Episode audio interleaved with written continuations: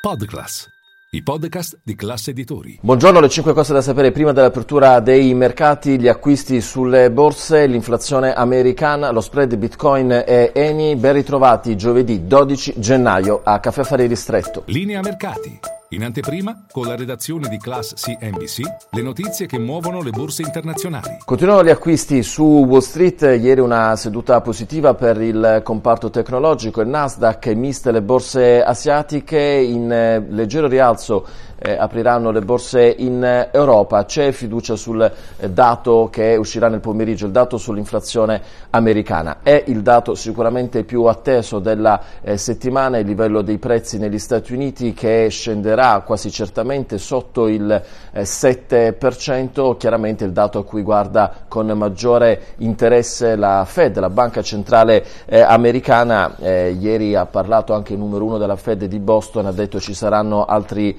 tre rialzi e poi probabilmente ci fermeremo.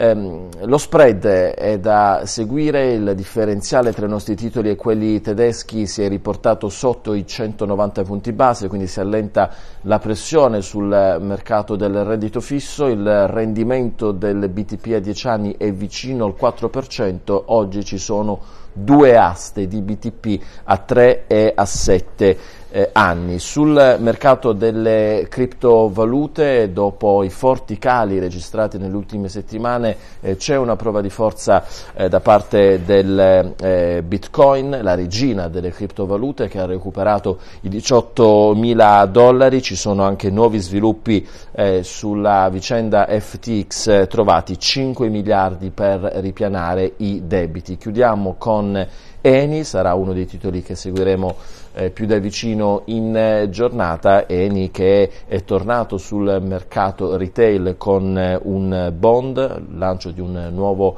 eh, bond, il primo titolo collegato alla sostenibilità. Era l'ultima notizia, ci ritroviamo insieme a Caffè Affari.